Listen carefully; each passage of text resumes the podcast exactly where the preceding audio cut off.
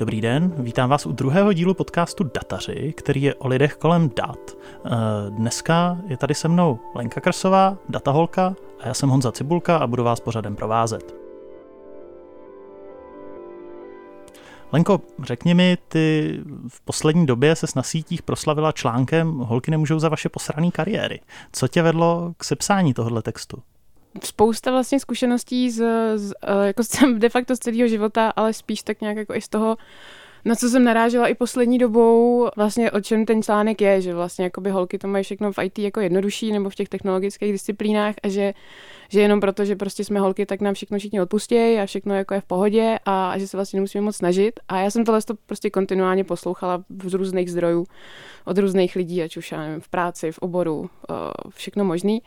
A vlastně se to ve mně tak jako kupilo a vždycky jsem nevěděla, jak na to jako reagovat, až jsem vlastně jakoby napsala ten článek, takže tím to tak nějak se to celé všechno zhmotnilo do těch pár jako odstavců a, a mělo to takový dosah, jaký to mělo, no, až mě to samotnou překvapilo. Hele, ale holky jsou v IT obecně podreprezentovaný, eh, ukazují to jak statistiky z vysokých škol, tak i, tak i jednotliví zaměstnavatele. Kde si myslíš, že se tady to přesvědčení, že, že holky v uvozovkách dostávají práci v IT před, přes postel a mají to teda jednodušší, kde se to bere? To je právě věc, kterou já vůbec jako nechápu, kde se to vzalo.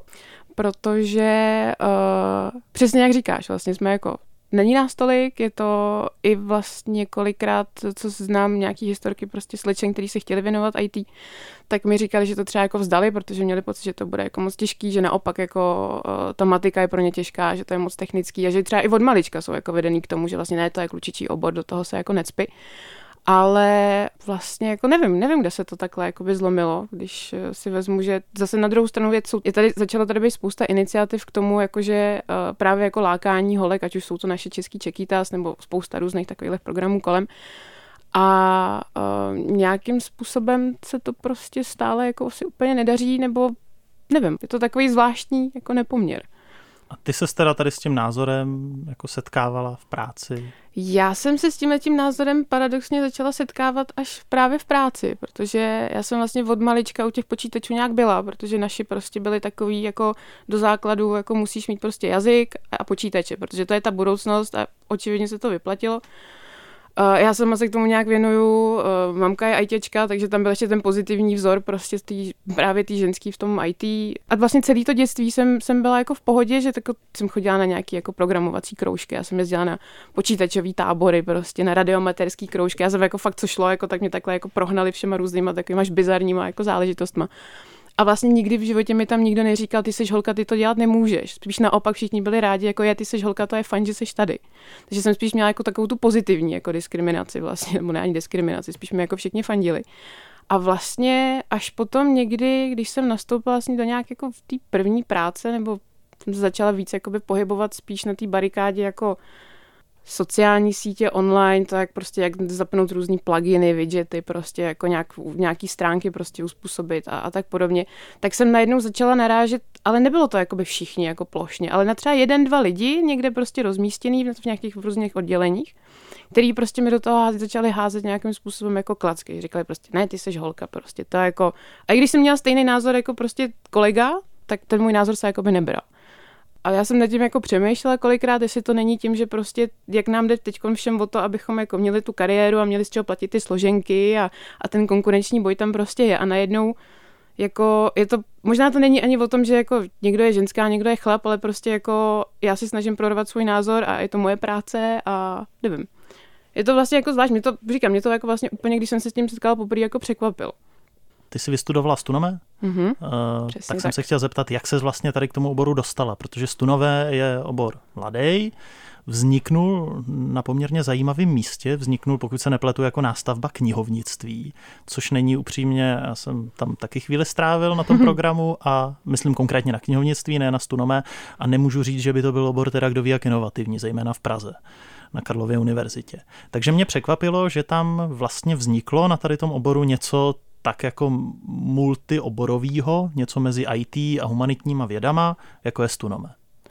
No, já třeba s tím knihovnictvím vlastně nemám, kromě eh, nějaký jako státnice z eh, informační vědy a knihovnictví, tak jsem vlastně s tím životě nepřišla úplně jako do styku, krom toho, že jsem samozřejmě chodila do knihovny a mám takový nemilý zvyk, že knížky vždycky vracím jako po, po všech těch jako lhutách, takže si mě tam většinou pamatujou a tak. A to je asi tak jako jediná, jediná moje jako zkušenost s knihovnama, jako v tomhle tom, tom. Ale Ono, to se tak nějak potkalo prostě pár lidí, kteří měli potřebu to prostě založit jako nějakou nástavbu na to, že to není, že to vlastně prostě co člověk a technologie, prostě co člověk a internet, eh, ať už uh, nějaký zpracovávání informací jako nad rámec vlastně toho knihovnictví, protože to knihovnictví je jako hodně semknutý právě těma, těma, jako, eh, těma různýma databázema a tak podobně. A a najednou tady prostě vzniklo něco, co řeší i tu pozici toho člověka vlastně v tom světě, s těma technologiemi, jak s nima funguje, jak s nima nefunguje.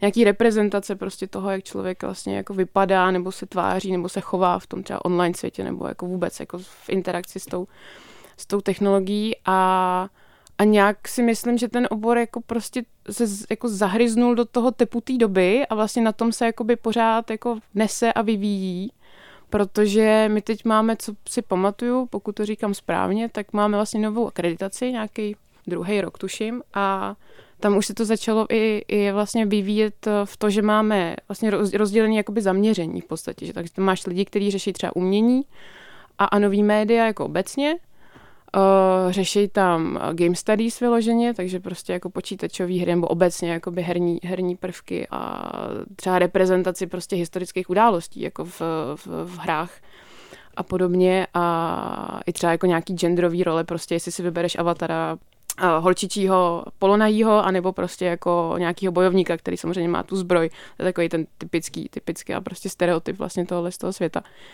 a, a pak tam máš vyloženě třeba ten data mining, že? Jakoby takovej, že prostě se hrabeš v onlineu, sbíráš ty data a takže je to dost jako široký.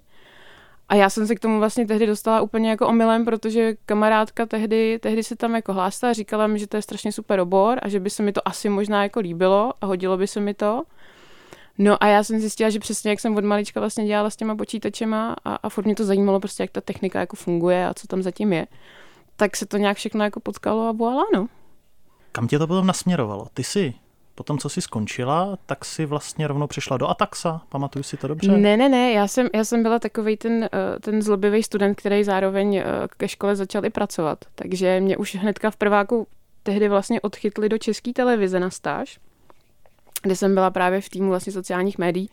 Takže jsem si tam prožila takový ten, ten zábavný rok uh, Soči 2014, uh, sestřelení letadla MH17, celý vlastně Majdan, Ukrajinu a podobný podobné vlastně události z hlediska toho jakoby online života na těch sítích a takže tam jsem tomu jako přičuchla k tomu jako úplně jako i v té v tý praxi. No a vlastně já jsem potom někdy ve druháku, myslím, tak jsem šla takhle na stáž jednou jako do Social Bakers, což už vlastně nebylo vlastně Ataxo, jenom ten, ten tým z toho Ataxa vlastně s, s, s Josefem Šlerkou vlastně v čele, tak tam byl koupen a, a já jsem vlastně nastoupila k ním, no a už si mě tam potom nechali, no. A zůstala jsem tam asi rok, rok a půl. Takže mě to nasměrovalo takhle od záliby v počítačích přes social media až vlastně na, ten, na tu datovou stranu temné strany občas.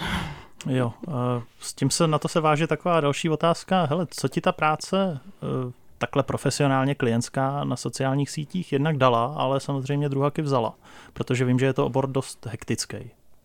Je to obor dost hektický, navíc, když děláš eh, v české televizi nebo v jakémkoliv prostě médiu, který funguje eh, takovýmhle stylem, kde prostě navíc ještě spíš se tam staráš o to spravodajství, tak je jasný, že jsi eh, online víceméně 24-7, což je občas příjemný, když to je takový ten zdravý adrenalin, že tě to drží v nějakým v nějakém uh, módu prostě stálý pohotovosti, připravenosti, že prostě režisér nebo někde editor prostě ti ze spravodajství volá, říká, potřebujeme tohle, rychle stalo se tohle. Tak to je jako takový to fajn. Ale pamatuju si tedy, a to už jsem, to už jsem jako dojížděla tu stáž a eh, to byly volby. To byly ty volby 2014, kdy jsme vlastně poprvé používali Twitter a učili jsme vlastně politiky fungovat na Twitteru, což eh, teď, když to vidím, tak nevím, jestli to bylo úplně dobrá volba, ale to tak vývoj, vývoj to si to žádá a, a potřebuje asi. A tak to jsme byli jako všichni vyštěvení a já jako zejména, protože už toho bylo moc, protože jsme vlastně celý prázdniny něco připravovali, uh, řešili se produkční věci, jak to zařídit, jak uh, nabrýfovat vlastně ty politiky, ty jejich vlastně asistenty, všechny ty lidi, kteří to tam kolem toho běhali. A bylo to fakt jako hodně náročný, takže to bylo jako 12 hodinový prostě jako řešení jako online, offline, do toho ještě ta běžná práce, takže toho bylo jako hodně. Takže tam jsem jako tak nějak poprvé jako zjistila, že ta kapacita prostě těch sil jako je dost omezená a že, že člověk jako nemůže být neustále online. S tím asi souvisí, zahlíd jsem tě teď v Respektu, v ano. tématu o digitálním odpojení, detoxu. Eh, jak ses k tomu dostala? Není to trochu jako kontra, kontra s tou tvojí prací, která je síťová, tak snaha se od těch sítí odpojit? Um, kontra to právě, že vlastně jako je, to je pravda. I proto jsem se tehdy vlastně odzvala tý, jsme se domluvili s tou, s tou redaktorkou, která to psala, že by to bylo jako zajímavý vlastně ten můj pohled, jakožto člověka, který vlastně potřebuje být většinu dne prostě pracovního online. A, a nějakým stylem prostě potřebuji řešit, jaký jsou jako trendy na těch uh, sítích nebo v tom online světě, v té komunikaci a tak podobně. A že vlastně jak to jako funguje, když musíš prostě být online kvůli práci, a nemůžeš se prostě odpojit a říct si prostě peču na to a jdu, jdu jako pryč prostě, jako jdu dělat něco jiného. Takže tam byla spíš tato, jako, tenhle ten aspekt tím práce a jak, jak, se s tím dá, jak se s tím dá jako pracovat, no. Ale ten detox mi jako občas jde a občas mi nejde, no. Je to takový, jako jak, se, jak, jak moc je práce, jak moc se mi jako chce a ono je to už spíš takové, jsem si uvědomila, že to je spíš o takovém tom vědomém odpojení se že si prostě řekneš, jako sedíš u toho počítače a víš, že už tam tu práci jako žádnou nemáš, už máš jako padla, ale furt si říkáš, no a tady se píše tohle a teď jako doháníš vlastně to, co si třeba nemohl jako číst během té pracovní doby a říkáš, že tohle mě zajímá, a ještě mě zajímá tohle. A já taková ta králičí nora, jak je to prostě postupně vtahuje, že najednou prostě zdáme asi všichni, prostě jak, jak z Facebooku, tak z YouTube, kde jako od metalu se dostaneš až ke koťátkům, že jo. Ani nevíš jak. A takže se spíš snažím jako vědomě si uvědomit, uh, nebo s tím pracovat, že si říct prostě a už dost, už tady fakt jenom jako lelkuju a čumím prostě potom, jak se vyrábí prostě nábytek z palet, tak už jako to stačilo a radši si půjdu jako někam číst nebo půjdu ven. A pomáháš si u toho nějakým softwarem, že jo? Teď Facebook představil nové funkci, že ti hlídá tvůj čas a je schopný ti říct, jak dlouho tam seš. To samý slibuje nový iOS, že, že ti ohlídá, který, na který, který aplikace ti žerou nejvíc času. Pomáháš si tady těma technologickými vychytávkama? Já jsem si s tím, s tím pomáhala, když jsem psala diplomku teď vlastně na podzim a, a v zimě. A zjistila jsem, že naopak mě, mě paradoxně, jakoby, že, že vlastně ten, jsem to měla na telefonu nějakou takovou aplikaci, která přesně hlídala mi jako čas, jako, kterou aplikaci používám nejčastěji. A zjistila jsem, že na ní vlastně jako chodím koukat a jenom proto, abych zjistila, jo, že jsem přepadla do toho svého prostě takového toho analytického módu, že vlastně potřebu, chci vědět, jako kolik času na tom trávím, protože jsem to jako průběžně jako zkoušela, jsem třeba byla, jako jestli mi to dobře započítává, ta aplikace. Jo, že já už mám tohle to takové tento pracovní, pracovní postižení v tomhle takže vlastně nic takového teď nepoužívám. No, jednou jsem to jako zkusila, po půl hodině mě přestal fungovat právě Facebook, co jsem tam fakt něco potřebovala dělat. A řekla jsem si, tyjo, to je, to je jako v háji, že prostě nevím, jako teď prostě jsem se úplně, zase, zase jsem jako zapomněla, prostě jsem to měla zapnutý, že jo. Teď si říkám, tak, že mi to nefunguje, prostě teď konu prostě práce a co s tím mám dělat. Takže já na tohle to úplně jako nevěřím, no. Nebo asi to někomu funguje, ale já na to asi jsem prostě moc velký lajdák a, a spíš se asi snažím hecovat sama sebe abych to, to. Ale je pravda, že třeba uh, taková ta aplikace na telefon, takový to stavění těch stromečků, ten Forest se to myslím jmenuje, to je věc, že jako, že odložíš telefon a, a nesmíš na něj šáhnout a on ti mezi tím jako vyrost, vyrost, roste jako stromeček, takže koukáš na to, jak ti roste les, jo? a když na to šáhneš, tak to prostě celý zrušíš a, a tak, takže to je, tak to, je, to je spíš takový, že to, že to má jako tu gamifikační jako část, tak to je takový hezký, ale, ale jinak tohle to už nepoužívám, no. Zkoušela jsem to, ale nefunguje mi to. Ty jsi nakousla diplomku. Na co jsi psala diplomku? Já jsem, prosím tě, psala diplomku na český novináře na Twitteru. Respektive, jakým způsobem komunikujou, ani ne tak s kým, ale spíš tak, jako jsem šla po těch jako komunikačních konvencích, jakoby jestli víc jako odpovídají, nebo víc používají retweety, jestli víc třeba jako cpou vlastní obsah na tu timelineu. A vzhledem k tomu, že to musela mít nějaký aspekty jako i té akademické práce, tak jsem se jako zkoušela zjistit, protože všude jinde to vlastně už řešili, respektive v těch západních zemích, Německo, Itálie, Švédsko a tak, jestli novináři mají tendenci spíš eh, odkazovat jako na svoje články, nebo jako z té domovské redakce, nebo jestli třeba víc publikují, respektive jestli víc tweetují o těch článcích, které jsou jakoby úplně jakoby od, eh, od jiných jakoby zdrojů vznikla z toho taková jako obecná, obecný zmapování nějakého pole, prostě já jsem tam měla asi 400 60 novinářů, co jsem tak nějak jako sbírala po všech čertech prostě na, na tom Twitteru, takže to bylo docela hodně, je to taková hezká mapka. A když bys měla vypíchnout ty hlavní zjištění? Zajímavý bylo to, že jsem si třeba myslela, a to jsou takový fakt jenom jako drobnosti, jako, že ani, ani spíš jako takový jako třešničky jako na dortu, že jsem si třeba myslela, že lidi jako Martin Veselovský nebo Jindřich Šídlo a takový to jakoby velký, známý, až spíš jakoby napůl celebrity v podstatě, eh, než jenom jakoby ty novináři, tak jsem si třeba myslela, že budou, uh, že budou spíš jako tam minimálně, nebo si tak budou jako si tak tweetovat jako po svém a jsem tam si tam hodí, hele, koukejte, tady mám ten článek, nebo tohle mi vyšlo. No a zjistila jsem, že vlastně právě nejukecenější v podstatě je, nebo druhý nejukecenější, myslím, byl Jindra Šídlo, první nejukecenější byla Darina Vymětalová z, z, z ČT Sport.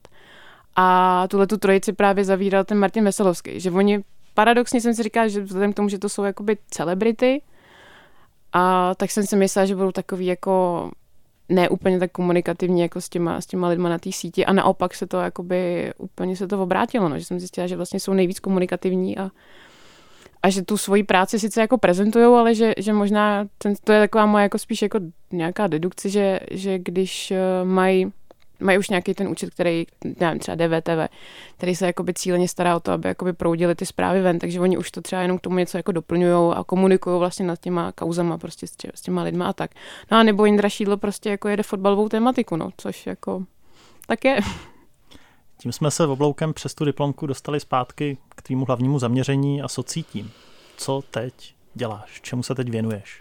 Já, jsem, já mám takový ten syndrom hele veverka, jako, že mě vždycky jako něco chytne a, a, a něco jako zkusím, pak zjistím, že to ne, nefunguje a tak. Ale obecně se držím v takovém tom ranku, snažím se zůstat jako na Twitteru, takže protože ten je takový zatím ještě stále nejlíp použitelný ty data, byť už to taky jako za chvilku asi přejde.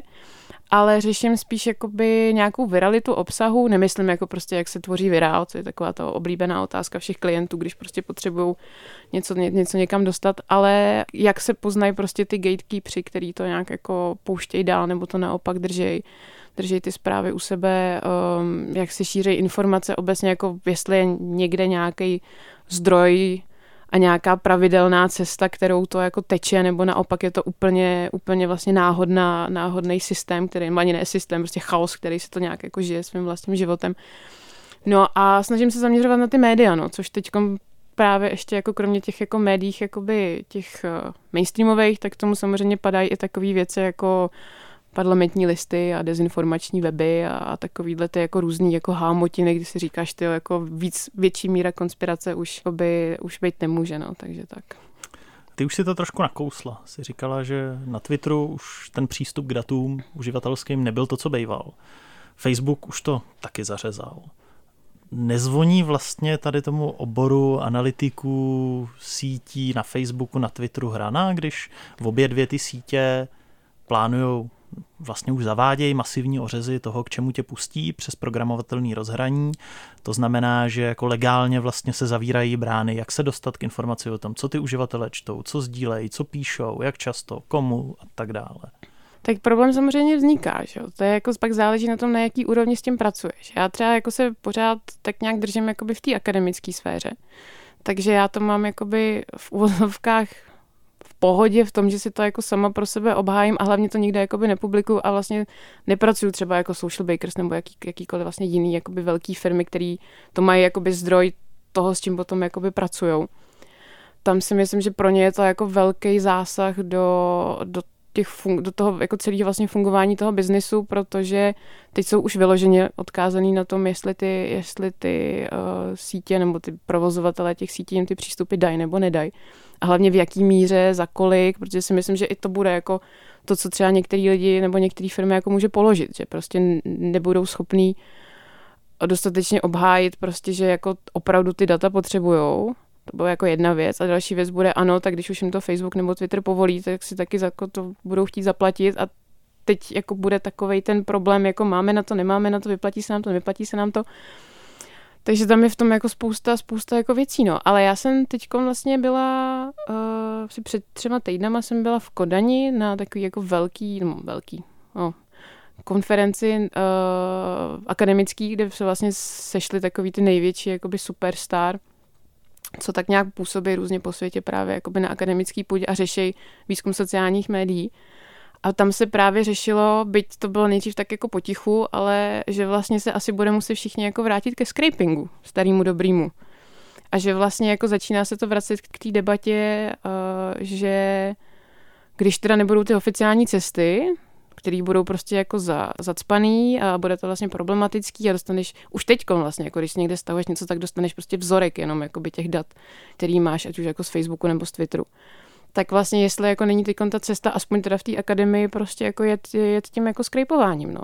No ale skrejpování, to znamená, když člověk nevyužívá ty oficiální kanály, ale vlastně nějakým, nějakým počítačem, co se tváří jako prohlížeč, klientský volizuje ten web a stahuje si z něj, co, co, co chce, eh, tak to není že úplně praktika, která by byla v pořádku. Jednak zakazují to kodexy všech těch sítí, Druhak všechny ty sítě se proti tomu aktivně brání, to znamená, když se o to člověk snaží, tak musí regulérně, vědomně, cílevědomně vlastně obcházet jejich bezpečnostní mechanismy čímž se může dostat i do nějakého křížku se zákonem v některých státech. To je pravda. Uh, jestli jako z pohledu zejména té akademie to nebude trošku problematický, když vy jste povinný ve chvíli, kdy publikujete, tak publikovat i metodu. To znamená, že se přiznat k tomu, že jste vlastně ty data získali často v rozporu se zákonem, a ono vlastně to nemusí být ani v rozporu se zákonem, ale často to narazí i na různý výzkumný etický kodexy, který tady to upravují.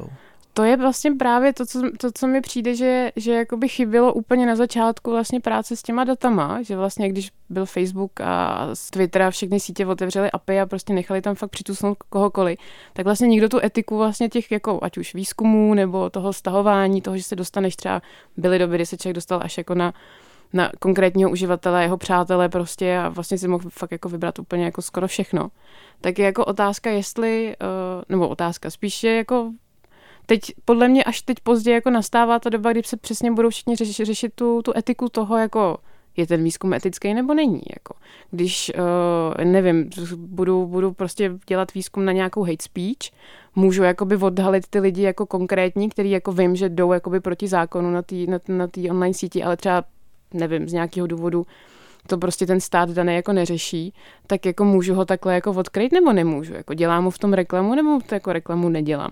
Jo, že vlastně teď jako nastává teprve ta doba, kdy jako všichni začínají řešit tu etiku, jestli to teda, a přesně jak se k tomu pojí i ten scraping, že jo? Nebo jako to je jako takový to hlavní, ale je to hlavně takový ten problém toho, že prostě když ty data nemáš, ale ten výzkum chceš dělat, a říkám, to fakt mluvím jenom jako z hlediska toho akademického, tak prostě jako bereš to, co máš, no. I když víš, že to není úplně jako OK a doufáš, jako, že to nikde jako na tebe nepráskne, no. No, ale člověk to na sebe musí prásknout sám. E, trošku to souvisí vlastně i s jedním zneužitým výzkumem, nebo původně to snad měl být výzkum k tomu, co se stalo okolo Cambridge Analytiky. Mm-hmm. E, ve zkratce, aspoň tak, jak já jsem to pochopil, tak vlastně někdo, kdo měl příslušnost k nějaké univerzitě, tak se tvářilo, že dělá výzkum. Na základě toho výzkumu se chytrým, neúplně obcházením, ale chytrým využitím toho API Facebooku dostal k velkému objemu uživatelských dat, který následně přeprodal, což nepochybně etický nebylo. To Jak nebylo. ty si tady ten skandál vnímala? Jak o tom referovali média? Myslíš si, že jako se k lidem dostali ty podstatné informace, nebo to sklouzlo k nějakému bulvárnímu zjednodušení, k senzacím, takže jako to důležitý vlastně lidi se nemuseli dozvědět. No já, já jako já jsem si to četla tak nějak jako jak z těch jako, uh, vlastně myslím, že s tím přišel Guardian jako jeden z prvních a, a pak se to vlastně dostalo až jakoby k nám a já jsem tak nějak jako četla ten mix všech těch jako článků přesně od nějakých jako fakt analytických jako článků až prostě po přesně takový ty bulvární prostě Ježíši Maria, oni nás ovládají skrz Facebook a tak podobně. A vlastně jako doteďka, doteďka vlastně pořádně jako nevím, co si o tom úplně myslet, protože uh, je to průšvih rozhodně v té fázi, kdy uh, máš nějakýho výzkumníka, respektive je to postavený uh, na výzkumu třeba, myslím, že tam spolupracoval i Michael Kosinski, což je jako v tomhle oboru dost jako velká kapacita, nebo dělá jako zajímavý výzkumy. Byť dostal teď uh, taky vypráskáno za to, uh, za to face recognition, že to pozná, jestli jsi heterosexuál nebo homosexuál ale uh, on je psycholog a prostě nějakým stylem se to prostě částečně postavil na jeho věci. Pak tam je samozřejmě ta, ta aplikace jako taková ale největší prostě průšvih je to, že jako ty nemáš jako právo jako vzít ty data a prodávat to nějakému dalšímu subjektu, když jako se tváří, že to je na nějaký výzkumy a otázka je teď samozřejmě, jestli to vůbec na nějaký výzkum bylo, že jo, že tam je takových jako otazníků i vlastně s tím, uh, co ta Cambridge Analytica vlastně jako ve skutečnosti jako dělá, protože uh, já vzhledem k tomu, jakoby, co tuším, že se jakoby dá vytáhnout z těch, z těch sítí, co se jakoby dá použít i v, jako z hlediska té reklamy, toho cílení a podobně, tak některé ty výklady toho, že eh, a co vlastně i sama Cambridge Analytica v těch metodologiích říká, že jsou schopný prostě na základě x tisíců jako ukazatelů dát dohromady uh, profil člověka. Mně vždycky někde, někde bylo, že, že ti vlastně uh, odhadnou jako to, co chceš dělat, aniž bys věděl, že to chceš dělat že takovou, jako, že si vlastně postaví takovou sibylinu kouli jako o tobě jenom na základě nějakých jako dat, který pozbírali online, tak to už jako je pro mě jako podle mě jako moc velký sci jo? že mně to přijde, že ta pravda bude někde jako uprostřed. Věřím tomu, že, že dokázali z těch dat určitě udělat si nějaký jako profily typického voliče. Stejně jako prostě si děláš persony, když děláš jakýkoliv marketingový jako výzkum, průzkum, posíláš prostě nějaký vzorky a někomu prostě marketuješ ten produkt, tak máš nějakou personu, prostě jako maminky bydlej na malém městě a mají takový a takový auto a nějak to odhadneš, ale nemyslím si, nebo možná se pletu, nevím, ale nemyslím si, že by to mělo až takovýhle jako sci-fi rozsahy, prostě, že jako, že to fakt nějakým způsobem ovlivnilo tak, jako až tak, jako se to jako v některých těch článcích prezentovalo. Asi poslední věc, ty si v tom svém textu, kterým jsme začali, to znamená holky nemůžou za vaše posrané kariéry, zmiňovala, že na sobě furt pracuješ, že, že ten obor to vyžaduje, že děláš to, co je teď na internetu poměrně populární, účastníš se různých hromadných kurzů, datové analytiky, programování a podobných věcí. Mm-hmm. I já jsem pár takových věcí zkoušel, i kolegové to zkoušej a máme takový jako rozporuplný, rozporuplný výsledky. Ne každý to vždycky dodělá, ne každý jako si z toho kurzu vlastně něco odnese, ono aplikovat ty nabitý znalosti, které jsou v tom kurzu, v takovém tom hezkým, na takovém tom hezkém pískovišti, že prostě všechno funguje na první pokus, tak na reálných datech pak jako nemusí vůbec fungovat. Co ty, jaký ty s tím máš zkušenosti? Doděláváš ty kurzy pravidelně, sbíráš ty certifikáty, anebo prostě si jako z každého odneseš něco a nějak to lepíš dohromady? Ono, ono to strašně záleží, protože já jsem třeba takhle zkoušela, zkoušela různý eh, kurzy na Korzeře, což jsou vlastně fakt jakoby z univerzity vzatý, já nevím, třeba jako pěti, šesti týdenní kurzy a tam prostě většinou po prvním týdnu jako prostě odpadám, protože to prostě jako nemám na to tu trpělivost, ne, nemám prostě to, abych si jako každý den sedla a fakt to jako dělala, chodila jako by do školy, ale dělám to online. Ale co mě třeba jako nejvíc vyhovuje, a to vždycky každému doporučuju, co se mě jako ptá, prostě jako tak, kdybych se mohl zkusit něco naučit nebo se na to podívat, tak to je třeba Datacamp. Protože tam Um, jsou, já vzhledem k tomu, že dělám jako v ERKu nejsem programátor, nikdy jsem to nestudovala a je to prostě pro mě pořád jako, furt, furt mám spíš to jako humanitně zaměřenější uh, přemýšlení, než to jako technický úplně, nebo jako to, nejsem matematik prostě takhle. Tak uh, jsou věci, které prostě se já budu učit jako furt, ať už to jsou nějaký jako pokročilé věci ve statistice, nějaký jako vůbec jak přemýšlet, nějaké modelování nějakých uh, nějakých eh, dat a podobně. A v tomhle to mi to hrozně pomáhá, protože přesně na těch příkladech, které jsou na tom pískovišťátku, tak si to můžu jako zkusit. Pokusem, teda metodou pokus omyl prostě jako zjistit, že tudyma se to nedělá a že když tady prostě odpálím nějaký, nějaký, nějaký řádek kódu, takže mě to prostě udělá úplně něco jiného, nebo v horším případě prostě zaseknu jako nějakou smyčku prostě a pojede mi to jako celý, celý den. A takže to jako v tomhle tom je to jako dobrý. Navíc Erko, jak prostě po každý, nebo každý člověk, co s tím jako něco dělá, nebo skoro každý, tak prostě máš tam jednou za čas vyleze nějaký balíček, který ti fakt jako velmi zjednoduší práci. Což je třeba teď jako posledně asi Tidyverse, který ti v podstatě umožňuje nějak jako hezky pracovat jako s datama, až si to jako vyčistit a přidávat sloupečky, ubírat sloupečky. Jo, takový ty vlastně to, to jako jednoduchý toto, a, ale musí se taky jako naučit, jak to funguje. Takže já to mám spíš tak, že když to tam implementuju nějaký takovýhle prostě kurz, tak já se na to jako podívám, zkusím si nějaký ty, nějaký ty kurzy a pak přesně si z toho, jak jsi říkal, jako vybírám vlastně ty jednotlivé části a pak třeba, když na něčem pracuju, tak se snažím zakomponovat a ty věci, které jsem se naučila a nějak si tím jakoby tu práci zjednodušit. A zatím mi to jako funguje. No. Já mám pořád ten hnací motor, že vím, že jako spoustu věcí nevím, a že prostě pořád potřebuji jako se nějak držet v tom jako to, co jako bych potřebovala vědět, tak že se to nikde jinde moc jako nenaučím už teď. Takže to v tomhle tomu jako funguje, no. Ale je to, je to hodně o trpělivosti a, a, jako seknout se a říct si prostě jako jo, dneska ten kurz dodělám a, a pak, když ti přijde to PDF s tím certifikátem, tak to je prostě super, že Poslední věc, kterou jsi se naučila, konkrétní, co ti fakt udělala radost? Přemýšlím. Já asi fakt, jo, ten Tidyverse ve mě tak zarezonoval natolik, že, že jsem vlastně zjistila, že si můžu tak strašně hezky zjednodušit život. Ale co se chci třeba učit, tak to je, v Erku je něco, co se jmenuje GG Animate. A to je, že v podstatě děláš ty, ty krásné jako grafy, grafy prostě a nějaký vizualizace, takže si je, že si je prostě animuješ. Což uznávám, že je trošku už jako taková jako možná věc navíc, ale když potom máš data jako nějaký kontinuální a potřebuješ je prostě ukázat jako v nějakém takovém tom, tak je to jednodušší, než to dělat jako statický. Takže na to se tak jako teď připravuju, těším a, a uvidíme, jak mi to půjde. Posluchači tě najdou na blogu Dataholka, asi nejčastěji, dataholka.cz? Eh, ne, ne, ne, ne, ne, já, eh, ten blog je lení v sítích. Já to mám takový komplikovaný s těma přes, jako, jako člověk, který, který vylez z marketingu, tak přesně nedržím vůbec ten brand, takže, takže to, ale na Facebooku mě lidi najdou jako dataholku. Tak jo, tak ti děkuju. Tak díky. A díky i vám, posluchačům, tohle byl druhý díl podcastu Dataři. Odebírat nás můžete v Apple Podcasts i Google Podcasts a na Twitteru a Facebooku nás najdete pod nicknamem Data Rozhlas. Na další díl se můžete těšit v září.